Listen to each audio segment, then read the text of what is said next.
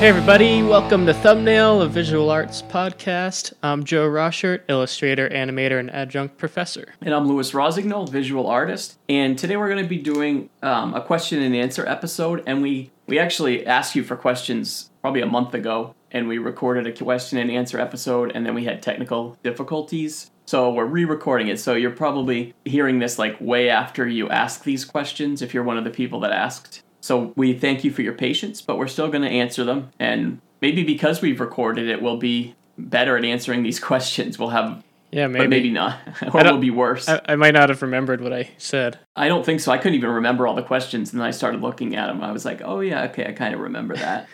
so I remember talking about them. I hope hopefully everyone out there is doing all right with what's going on in the world. I know it's not an easy time. So anyway, let's get right into the questions. Is that cool? Yeah, let's do it. So the first person, and these were asked on, uh, asked this on Instagram. So they, their Instagram username is Moto Moto Martini. This person has two questions. So, what's been your most effective marketing tool or technique, and how, how much they're related? So I'll just ask them both. And how much time do you spend on marketing compared to creating art? And I think last time we did this, we just took turns starting. So I'll let you answer this one first, Yeah. and then I'll do the next one. It's funny how I feel like things have already changed since we talked about this question last, like a month ago, right? My most effective technique definitely was face to face networking.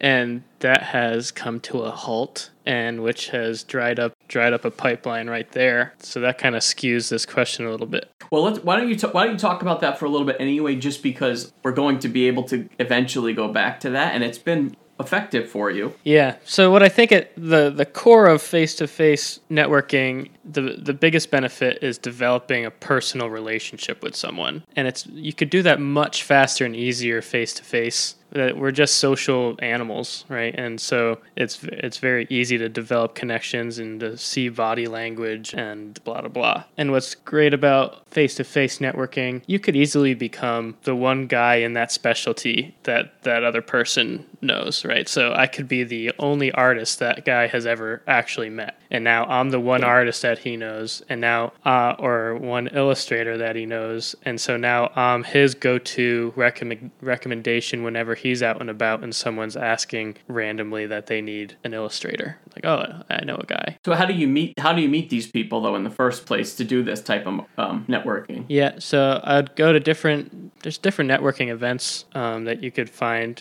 I know locally for for me, there I like going to advertising circles. So Made, it's a Maine ad and design network, and so they'll they'll have cocktail hours and different lectures and and stuff that you can go to and networking events, so you can meet people locally who are in advertising who would potentially need me in the future. Mm-hmm. And so you're just rubbing elbows with the people who are going to potentially need your services. And so I think that's the best. But you could use this same strategy digitally, of course. I think it takes it takes more effort and I think you need to put a lot more time into it digitally to be able to show your authenticity and to make these connections strong. So that's where that's where I think social media comes into play. But Yeah. How did you find out even about these this network? Like what was it called? Made. made ad and design. Yeah. So how you just found it online or through how did you find out? Because you know people are gonna wonder like, okay, how am I gonna find these type of networking groups and uh, meetups in my local area? I,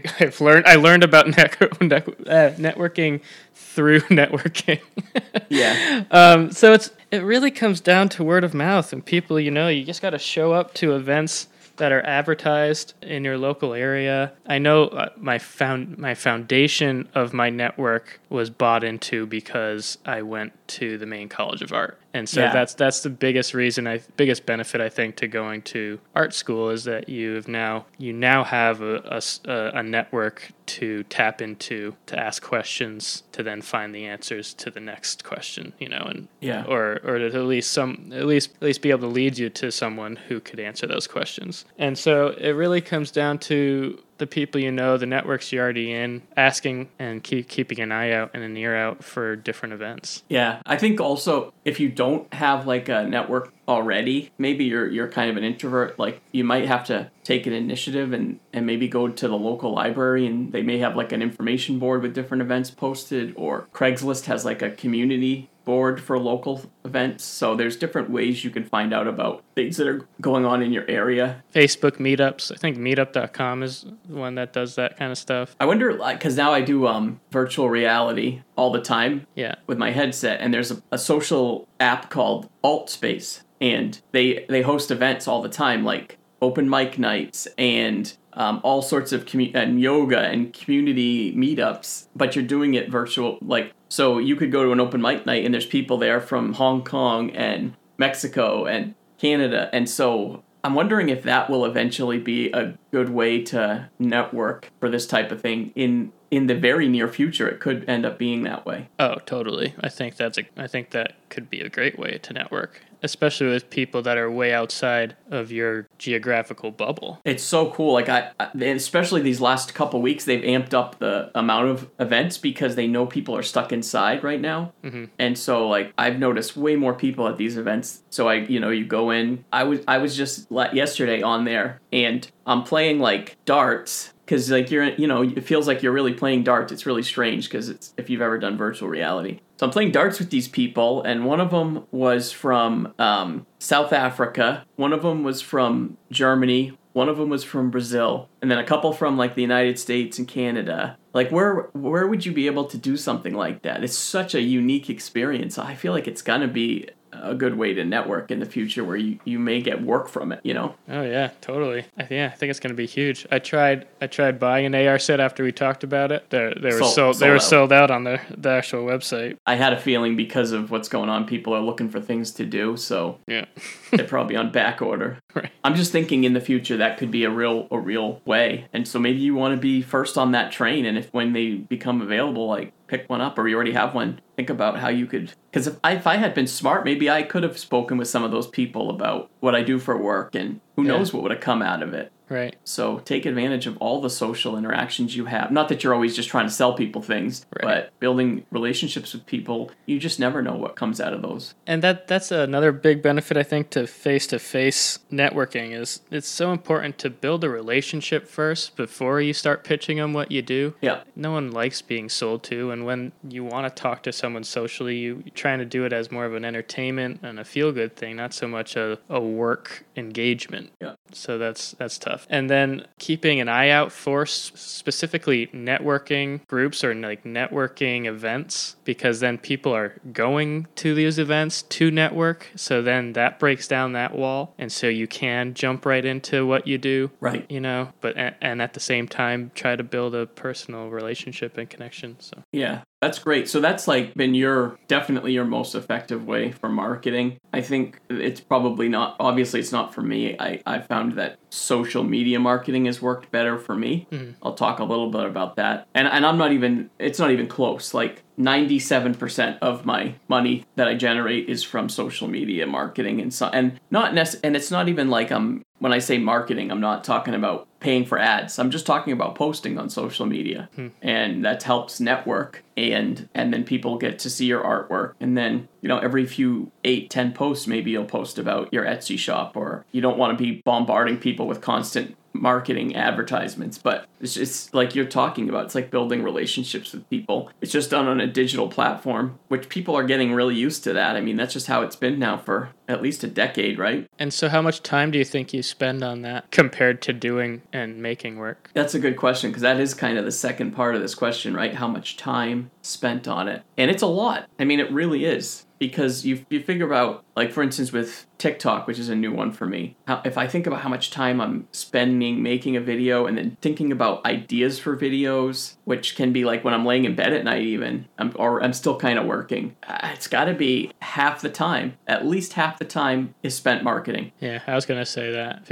about 50% total. or networking. Uh, Maybe not marketing's not the right word, but networking, which a lot of networking is marketing. And I think a lot of the time suck of networking is social media media posting and having an online presence. Yep. Because like I'll go I'll go to one to three or I used to go to one to three events like networking events or art openings or lectures a week probably, and that's where I'd kind of just kind of show my face and make Yep. sure I was top of mind. And so that ratio of time spent and jobs that I got out of it is a lot higher than the amount of time spent on social media and the work I get from that. It's like a combination of things. I feel like if you're spending 90% of your time making art, you're never going to sell your art. Like, it's nice that you're able to spend that much time making art, but unless you're like a really coveted artist that everyone just wants to buy from, then you, you know, you have to spend a lot of time, a lot more time marketing than, than you're probably like the people realize. When people think of like, oh, you're an, a professional artist, they might think that you just spend all your days just drawing and chilling out, and that's all you you do. But it's just like that's really such a small part of it, unfortunately. I think it's because we we have to wear so many hats, especially in the beginning, until we can get to a point where we can offload some of this work to someone else. And most artists don't get to that, ever get to that point. Yeah. Because you have to be pretty successful before you can start hiring people to do that type of thing for you. And maybe that's also when agents come in sometimes too. They could offload some of some of that. Yeah. Not not all of it. You're still on the hook to, to do a lot of the marketing. That's true, yeah. And but even agents aren't easy to get. Like Right. there's so much, um, there's just too many artists out there right now, so it becomes a challenge.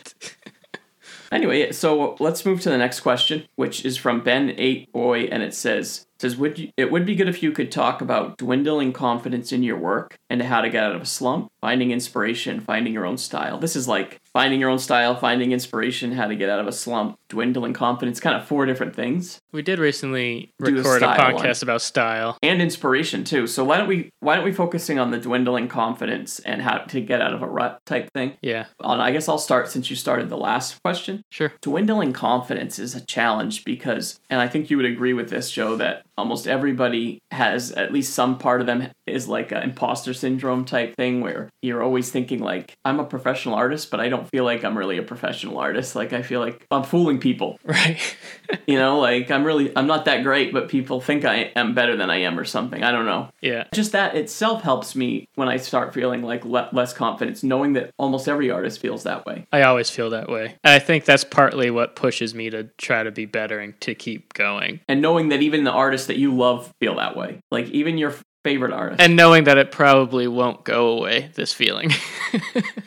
yeah, I mean, maybe if you get like hugely successful, eventually you'll get to the point where you realize like, like I obviously must have done something right. I honestly hope it doesn't go away. Is is, the reality of it? I th- I think I think it really helps keep someone humble and That's true. keeps keeps someone wanting to learn and to grow and to get better throughout Yeah. your your life. And so I think I think it's a good thing actually, and I think all all good artists have that and just have to deal with that. It's funny that you say that because I was actually giving this some thought. This question reminds me of something I was thinking about this week because the last couple weeks I've done like um, YouTube live art tutorials where I've like show how to do certain things, and then I'm thinking to in my mind like, well, like who am I to show anybody how to do anything? Like I'm I'm just an artist, but who says the way I'm doing things is the right way? And so then it just made me think like, well, I'm not really showing them the right way to do things. I'm just sh- saying like, hey, if you're if you like my art and you're interested in seeing how I do it, I'll show you. But this is not the right way to do it. This is just how I do it. Mm-hmm. I know tomorrow I've already th- thought about I want to actually say that at the beginning. Just like this is by putting out tutorials, I'm not trying to say like I'm better than everyone and I'm going to show you how to do it. I'm just saying this is how I do it. If you're interested, I thought I'd show you my process Right. because I don't I would never want to be that person that's so arrogant to think like, you know, like I'm going to show everyone really how to do things. Like that's just silly. Like Exactly. I watch tutorials all the time. I've watched tutorials from people that probably don't make any money from their art, but I like the way they do things and it interests me. And you, you can learn from it. Try to keep this in mind. Every person you meet in your daily life, every single person you meet can teach you something Yeah. because that's the truth. They've all experienced life a different way than you have. Yeah, no, they're better than you at something. Their their fact is if you view everyone as better than you, you're going to live your life in a humble way. People are going to like you. And so there's nothing wrong with having insecurities about your your work and, and about yourself in, in general. It keeps you humble. I think you're right. Yeah. You wouldn't want that to go away. So I do get some I do get down on myself sometimes. And I do get in these ruts where where I feel super inadequate uh, with my work or wondering what what am I doing? I get the imposter syndrome kind of snowballing. And so some of the things I do when I get in that spot is I I look at work I've done in the past and I'll start opening up old sketchbooks and seeing how much progress I have made in what's in reality a short amount of time you know? What what does your work look like now from when it did a year ago? Should be better.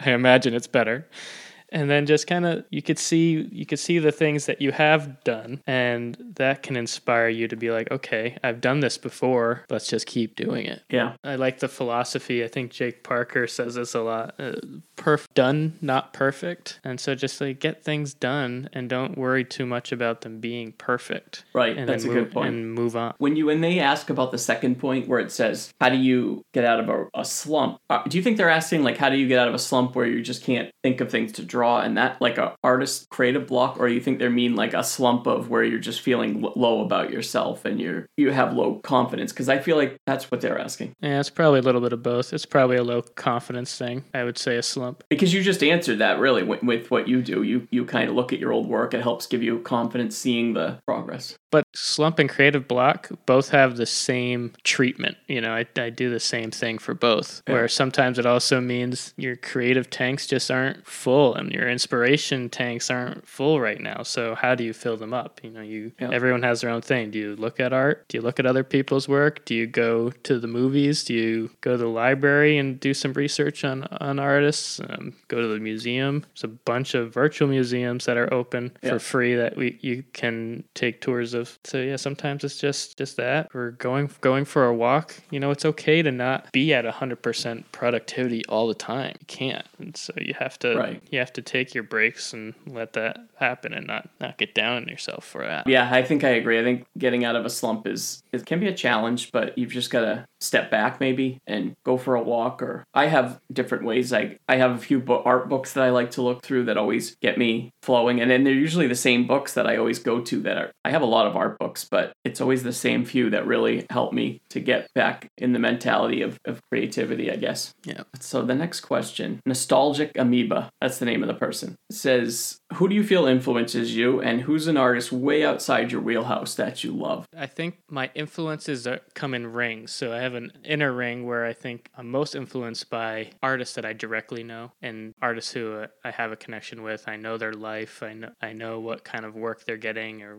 or how they're doing their work. Yeah. And how successful they are. And I think that pushes pushes me a lot. So I think you would fall in that category, Lewis, and some other of my friends that I've graduated with or went to school with, students, faculty that I that I had, um, colleagues that I've worked with. Then I'm influenced highly by people that I don't know directly, but I listen to their podcasts a lot. The guys at Three Point Perspective podcast, uh, Jake Parker, Will Terry, Lee White. Those, those are great influences because I, I've naturally kind of followed a similar path that they're they're Yeah. on, and so it's nice to see where they're at compared to where I'm at. Do you think most of your influences are like other illustrators? It is for illustration if, if we're just focusing on illustration, but you know that now that you ask that general public, even friends, family, they, they have a lot of influence on my, on my work because I'm making work for a mass audience most of the time. And so, so I'm, take. I'm taking in their opinions always and trying to redirect as needed. I guess I meant like what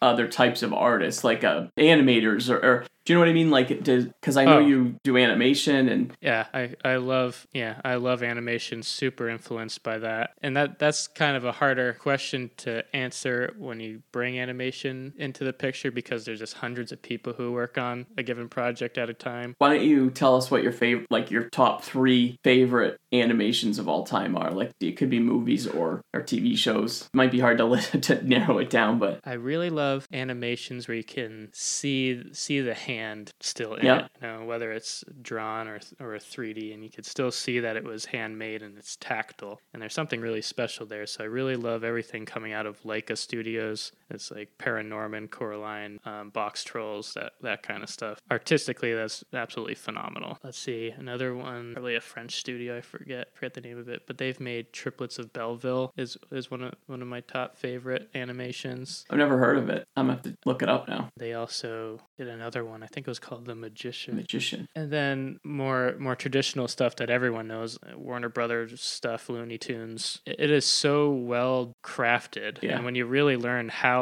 how those animations were created, you you get blown away, and you just you, s- you realize that it's not just a simple cartoon. Yeah. you know, it's not an easy thing. Yeah, so I guess that inspires me a lot. Yeah, I agree. I used to love like Roadrunner was one of my favorites. It's so well animated and all of those things. Like when I was a kid, I used to love the USA Cartoon Express, which had like um, Scooby Doo and the Flintstones and Jabberjaw and a bunch of stuff, Jetsons and that type of stuff. And then as adults, like Simpsons and obviously the uh, Futurama and that type of stuff is awesome. Rick and Morty has been really fun for me recently. You want to hear something? I've never even seen one episode of that show, and I know it's like a cult hit, Yeah, and I've never even watched one. I gotta watch it because I know people love it. you'll yeah you'll love it. there's like so many shows. I feel like nowadays it's basically impossible to keep up with all the shows because of all the networks and Netflix and Hulu's making original content. Like, how do you even keep up with everything? I actually recently had to delete my Hulu and Netflix accounts because I was spending too much time on them. Yeah, do you regret it now though that we can't leave the house right now? No, I did it recently. Because, oh, you did it because of that. Yeah, because I'm not leaving the house right now. That's so funny. I've been trying to switch my time spent to podcasts and classes online and something that I could actually learn something from to push me further in a time that I'm slower. yeah. Makes me feel a little bit better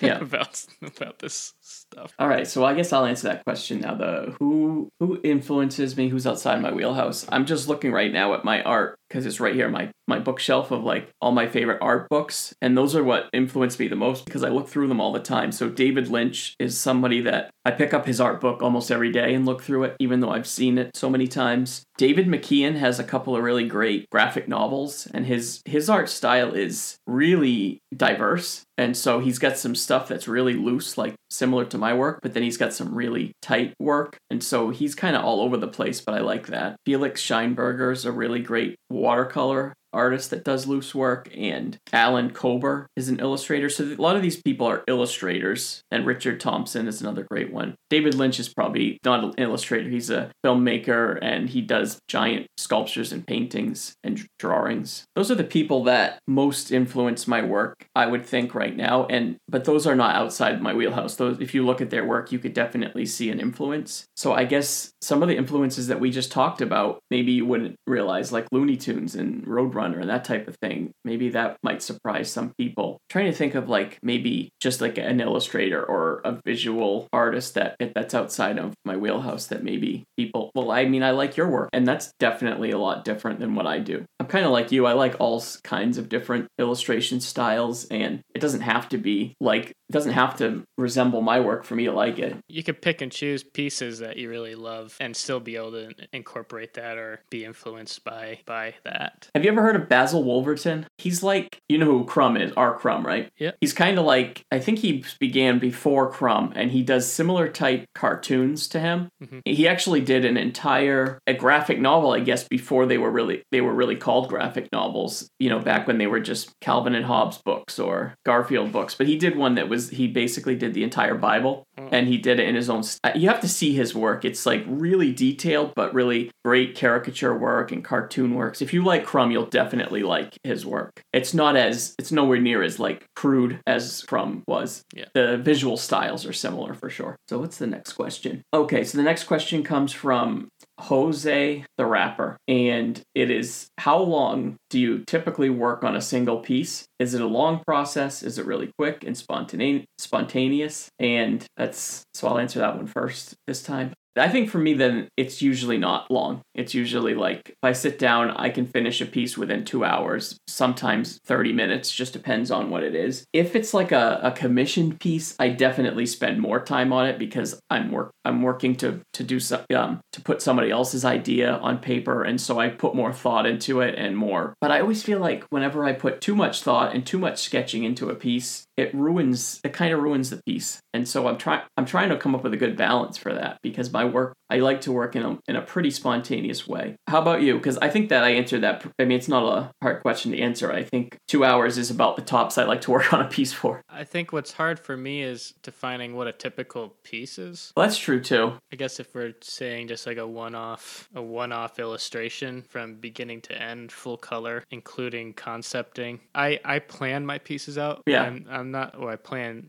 I plan my pieces out usually. Sometimes they're pretty spontaneous, but um, once I have an idea at least, or a, or a subject matter or direction, I could usually take that, run with it, and have a final full color piece done within two to five hours, depending on how complex the illustration is. I think you, I think you're right though. Typ- like defining a typical piece when you do all sorts of different work and you do animation too, so that's obviously going to be way longer. Right, and it's going to be longer if it's a full background or or just just the figure. Yeah. So I think what what you talked about though is is a good way to answer it is you know how spontaneous your work is. You put maybe a little bit more planning into it. Although you did you just were telling me you did like a live drawing where people could tell you what to draw and you didn't have time to plan that because you didn't know what they were going to say. Right. I started doing live drawing sessions every Sunday at 12 o'clock noon on Instagram, where I do a tell, tell me what to draw session, and people just throw ideas at me um, in the beginning, and I try to push piece together all these ideas into an illustration and try to yeah try to have a drawing done by the end of the hour. And yeah, so that's super spontaneous. That's really fun. it's like um that show what whose line is it anyway where you're getting all these ideas from the audience and then you got to make a skit out of them Right. but you also do like those the whiteboard type things where you're illustrate Yeah, it's called gr-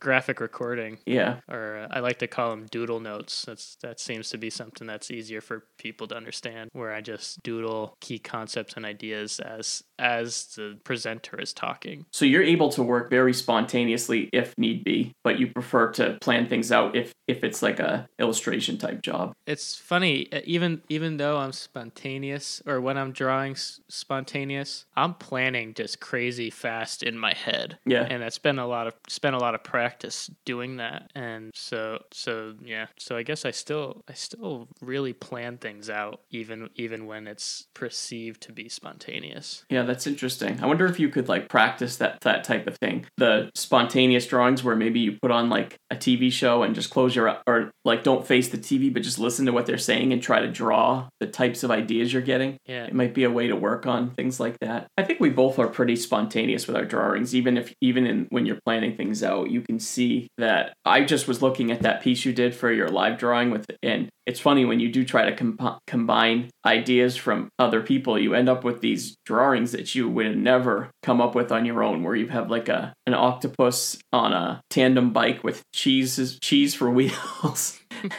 like and holding a toilet paper and a Purell.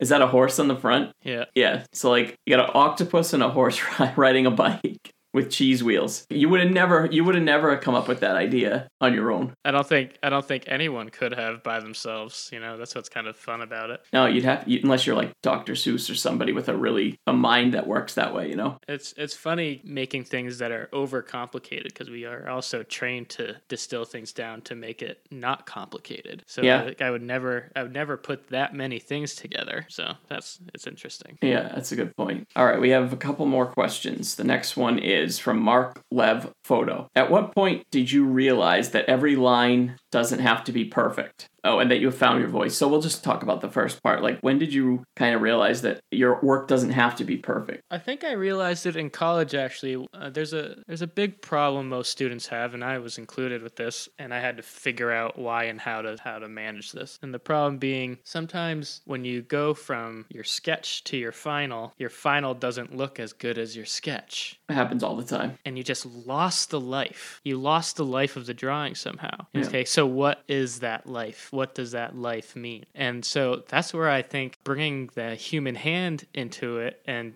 and be able to see human hand kind of like I was talking about with the animations that's that's there's a warmth behind that that brings some life to a character to a drawing when you could see that it was done by hand so like if I over over rendered or or just made it very made my image or illustration really graphical it, it became cold and oh. that's when I realized there's so much power and life in my in my drawn hand that wasn't perfect. Right. So like the perfect line did not look better than the line I first drew all, all the time. This isn't always the case, but so yeah. So even when I'm doing really clean stuff on the computer, I still make sure not to make it perfect Yeah. and that's that's that's where the that's where you should come out that's where your style starts to show and your personality and your, and your humanity starts to show Yeah, because I'm thinking like, like for instance, let's say you draw like a, a glass of water. If you're on like Photoshop, you're doing digital work, you could make two perfect uh, ellipses, right, for the top and the bottom, Right. and then you can make two perfect straight lines go for the sides of the glass. Now you've drawn a glass with two perfect ellipses. Everything's perfect about it, and it's so uninteresting right because it's perfect, and like nobody wants to see that. right Because anybody could do any, literally anybody could do that on Photoshop and make Yeah. two ellipses and two straight lines. And so I actually I went in and did a critique with the seniors at MECA um, a few weeks ago. Uh, You and I already talked about this, and there was a they were showing me their thesis work, and it, their thesis work is about halfway done at this point. And one of the students, I can't remember her name, so she put up her work, and she had it was multiple pieces. She was working on a project that was going to end up being like four or five different illustrations that made that made up the project. So she puts up her work. One of the pieces was done. One of the pieces she hadn't started all of them, but one she had one piece done, one piece that was half done, one piece that was kind of in like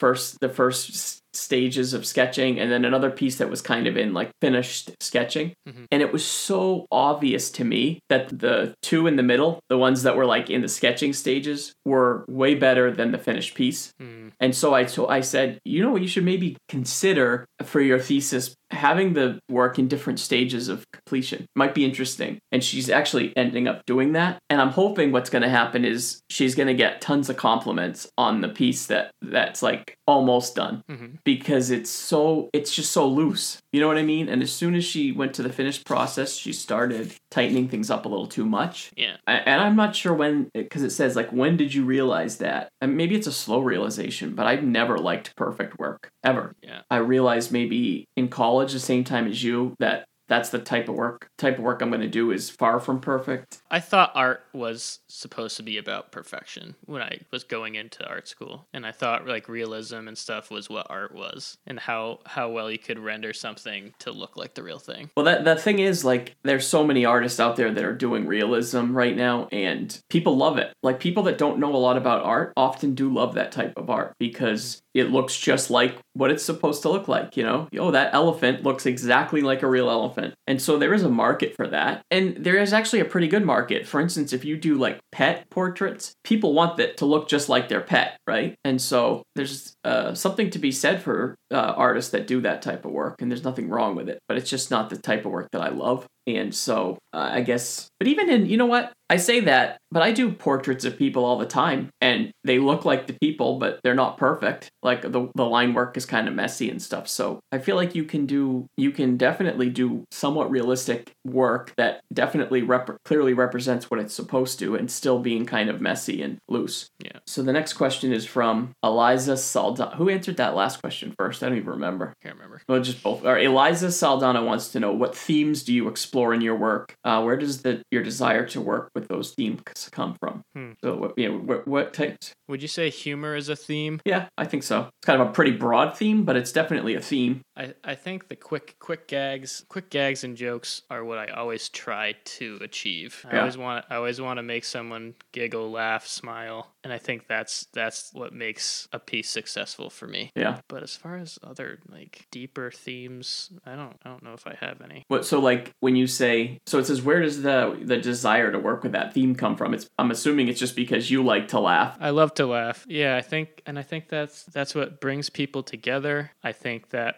crosses over all barriers, whether it be geographical, language, where you come from, what you believe in, you know, uh, laughter overarcs and breaks down all those barriers. Yeah. You know, the age old saying laughter is the best medicine. and people need laughter like because life is so stressful and so much anxiety especially now obviously but Right. it's like people need that type of thing to to get some break from reality, you know? It brings a little more positivity into the world. It's very it's very easy to get yourself down, so every little bit helps. I think that's why I'm, I'm enjoying TikTok so much is because it's like a platform where I can like joke more and take myself way less seriously. And I think people are enjoying it because they're not used to that from like visual artists. Like, let's be real, a lot of visual artists are pretty pretentious. They take themselves really way too seriously. Mhm. And so when people see an artist like really not take themselves seriously, it's kind of out of the norm a little bit. Right. And so I'm using Instagram more as a way to show my art and showcase, you know, the type of work I do, and then TikTok more of a way to show my personality. And I think that's good because I think the more people know who you are as a person, the more likely they are to buy your art because it's like they're buying into who you are, you know? That's kind of been an epiphany moment I've had this year myself. I feel like people really want to see the authenticity of the person, Yeah. not just your art. Yeah. And we're getting more opportunities to do to show people that, Yeah. right? Because of the way social media works. If I'm thinking about these artists that I really like, like I don't know who they are as people at all. Right. for instance, um, Alan Cober, he's like an older illustrator. There was none of this stuff around when he was he was working. So like all I know is his drawings. I know nothing about him. And if I knew more about him, I'd love that. If he had like a social media that I could learn more about him. And it's funny because I used to even teach my students that that's how you're supposed to act online, you know? Like Yeah. you're supposed to be professional, you're supposed to show your best work, blah blah blah. But now people want to see how you did your work, you know, your process behind it. What's you know, what's your life like? People don't like it, yeah. And I'm only coming around to that now and trying to change that now. I'm noticing like even now during like this whole lockdown when I see the late night hosts they're doing like their shows from home Mhm. like Jimmy Fallon and Jimmy Kimmel and like I feel like I'm enjoying these shows more because I'm seeing like who they are at home and they probably don't have all their writers working maybe for them right now. And I don't know like there's something about that realness right? Because the show is really fake. They're dressed in a suit. They're up there like telling all these pre-written jokes. Even the interviews like if you ever heard people talk about like late night interviews it looks spontaneous but it's not at all. They the person that like is coming to be interviewed always tells the host ahead of time what questions they'd like them to ask to set their stories up you know? Oh, so it's like lame. yeah like hey i got a great story about my daughter so ask me how my kids are doing. So i you know what i mean? Like it's also fake. And Yeah. so to see things that are a little bit more real is just nice. Yeah, that is nice. next question. We got just two more this one is from D Hodge NYC. Does working from life matter, or are you more comfortable working from photographs, imagination? So he's asking about, you know, do you work from life, photos, imagination? Oh, working from life always matters. That's the best way, the absolute best way. Pho- photos, photos are okay when you can't work from life, but imagination, I feel like, is best because there's no rules. Yeah, imagination's the funnest in my mind. yeah, you make your own rules. You you make your own world believable, whatever that world is, and as long as it's believable in that world, then that's okay. Yeah, I think that you're right. I think imagination, photos is the lowest one of, of those. Yeah, But sometimes it's necessary if you're doing a portrait and you're not with the per like you know you don't know this celebrity you know so you're never going to be able to work from life. So there's there's times when working f- or like you're drawing a picture of a lion unless you live near the zoo maybe you're to need need a photograph. But if you can draw from in person, it's so much better. yeah. And when when you're working with a photograph, try to try to work with multiple photographs and maybe even a video if you can. Yeah. and then try to try to find unique unique poses or start to use your imagination with the photographs to to get the a better drawing out of it. Yeah, I agree. But I mean, th- there's definitely no right or wrong answer. I just think work you you should definitely know how to work from life. And so, prac- if you're not good at it, practice, practice, practice. Because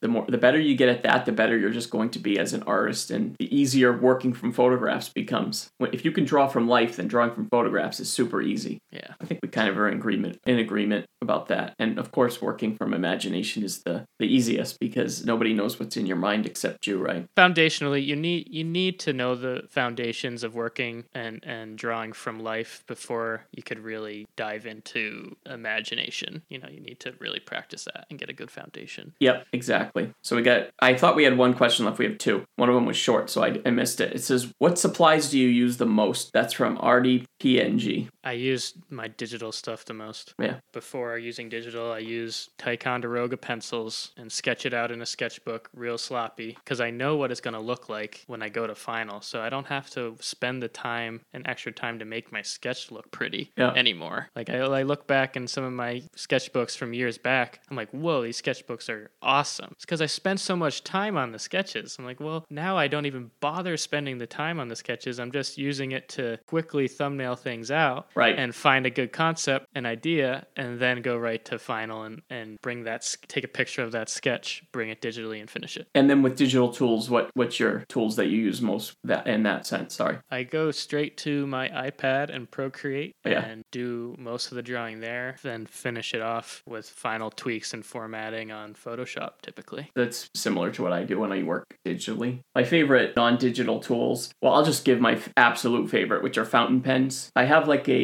a newer one that's a Pelikan brand one, but my favorites are the Lamy. That's a 2000s, and I just got one that's awesome. It's a Lamy 2000 extra broad nib, and this thing is like it's the most smooth pen I've ever owned. I highly recommend if you're serious about pen and ink to try one out. They're not cheap. They're over a hundred dollars, but if you're using dip pen and ink, you can get very similar results with this fountain pen, and you don't have to keep dipping it. Which is one of the reasons I hate dip dipping is because it's like I don't know, it's just frustrating, and it kind of takes me out of my flow when I have to continue to go over and dip. So if you're gonna try a fountain pen, you can get a Lamy Safari fountain pen for about fifteen dollars. So they're cheap if you want to just try out their the brand of pens with a cheaper one. But those have like those um, what do you call them? Like little Cartridges, car- yeah cartridge. I couldn't think of the name. Thank you. but you can get refillable cartridges. Yes, those. this type of fountain pen, the 2000s, has like just a bottle of ink and you just dip it in and then you spin the top and it sucks the ink up into it. Oh, that's cool. Yeah, That's far better. the bottles are, I don't know if you've ever seen the Lamy bottles of ink. So I'll show you. People can't see this, but you see it's got like this little roll of paper that comes out of the side of it. Yeah. It's like a little toilet paper, but you just pull it out and then once you dip it, you can use that to like clean the nib after.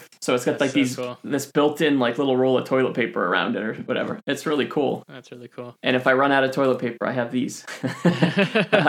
it's that's a little too small. Half inch wide toilet yeah, paper. I'd be, have to be pretty desperate to use that. and accurate. Yeah, I'm not going to resort to that. I've got my wife. Thankfully, works at a hotel, and they told all the employees that are on salary there, like, just take. We're so slow right now. Just take toilet paper from here if you need it. Yeah, that's nice. So if you need toilet paper, Joe, let me know.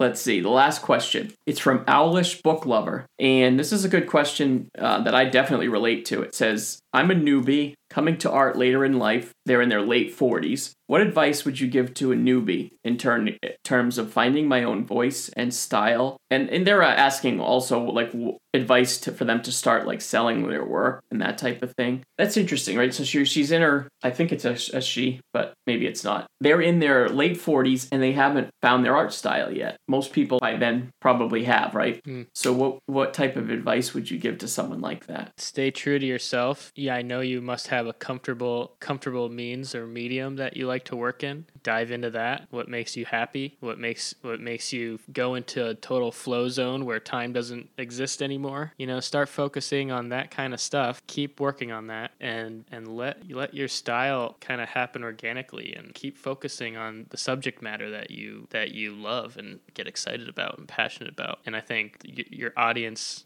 will find you Yeah. as long as you're showing your work and putting your work out there for audience to see. I think so too. As far as like finding your style, like I don't think it's any different than anybody else finding. You, you know, it's, it's just that age is just a number. So finding your style shouldn't be any different than a twelve year old that's trying to that's trying to find their style. I started an art career later in life. I know you said you were in your late 40s. I was in my mid to late 30s, so not as old, but that's still later in life, really, to start a career. I think you just not got to not worry about your age because it really is a number and nobody cares. Nobody cares what how old you are. They care what the type of work you're doing. If they like your work, they like it. The only challenge is that that maybe being older and trying to start a business have versus if you were younger is you probably have more responsibilities at your age. Maybe you have kids, maybe you're you have a lot of bills that you maybe wouldn't have had if you started when you were young. When you maybe still lived with your parents even or had a lot of roommates and you had no bills and you had freedom to travel. And so you have different challenges that you have to work around. And so it, quitting your job and just starting an art career probably isn't an option for you unless you're in a great financial spot. I don't know, but so it, it's going to take time and just slowly start. You know, it's just going to take time. I mean, what else can you say? It's definitely a time thing. So we don't we don't know if this person has been drawing or painting their whole lives or, or what. Right. But keep in mind if you are if you are just starting, keep keep in mind though the like ten thousand hours rule, and if you can get ten thousand hours in, it's it could start to be a master master at something. And ten thousand hours is a lot, and you got to put that time in, and you can you can front load that, or it can take a long time. Well, let's see if you put if you put twenty hours a week. I'm gonna see how long that would take to do ten thousand hours. That would take wait ten thousand divided by twenty, so it would take five hundred weeks divided by fifty. So was that ten years? Yeah. So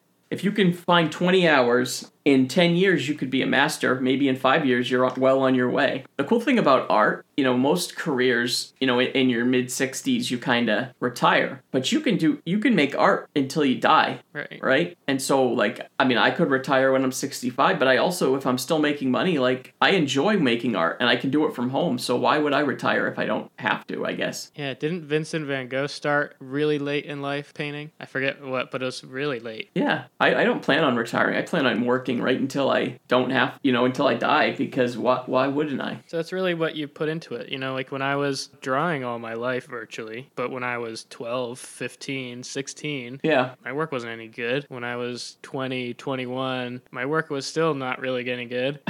when I was 25, it was starting to feel like my work is getting better. yeah Now I'm feeling like it's growing every year. So it really is a time game and what how much time you put into it. I think you're right. I think it's just a matter of doing it and not worrying about how old you are. This was cool to answer people's questions because we got to have a nice conversation about all sorts of different topics today, which I liked. Yeah, that was fun. As you know, I have a I'm doing another podcast next. Um, being interviewed for a podcast that's all about Tourette's. It's called Tourette's Podcast. So look out for that because I'll be on that. Everyone. Well, let's see. What else do we want to tell people? We we have a Etsy promotion that for podcast listeners. That's um, thumbnail. When you check out, you can use that and you get twenty five percent off anything in our Etsy shops. And uh, I have s- some new news where every Sunday I'm going to be doing a live drawing on Instagram. You tell me what to draw. That's always a fun time. And then I also have free coloring pages available that are up for download. You can download a high res file and you can get a link to that also on my Instagram. Awesome. Yeah, so you've got some new things going on. That's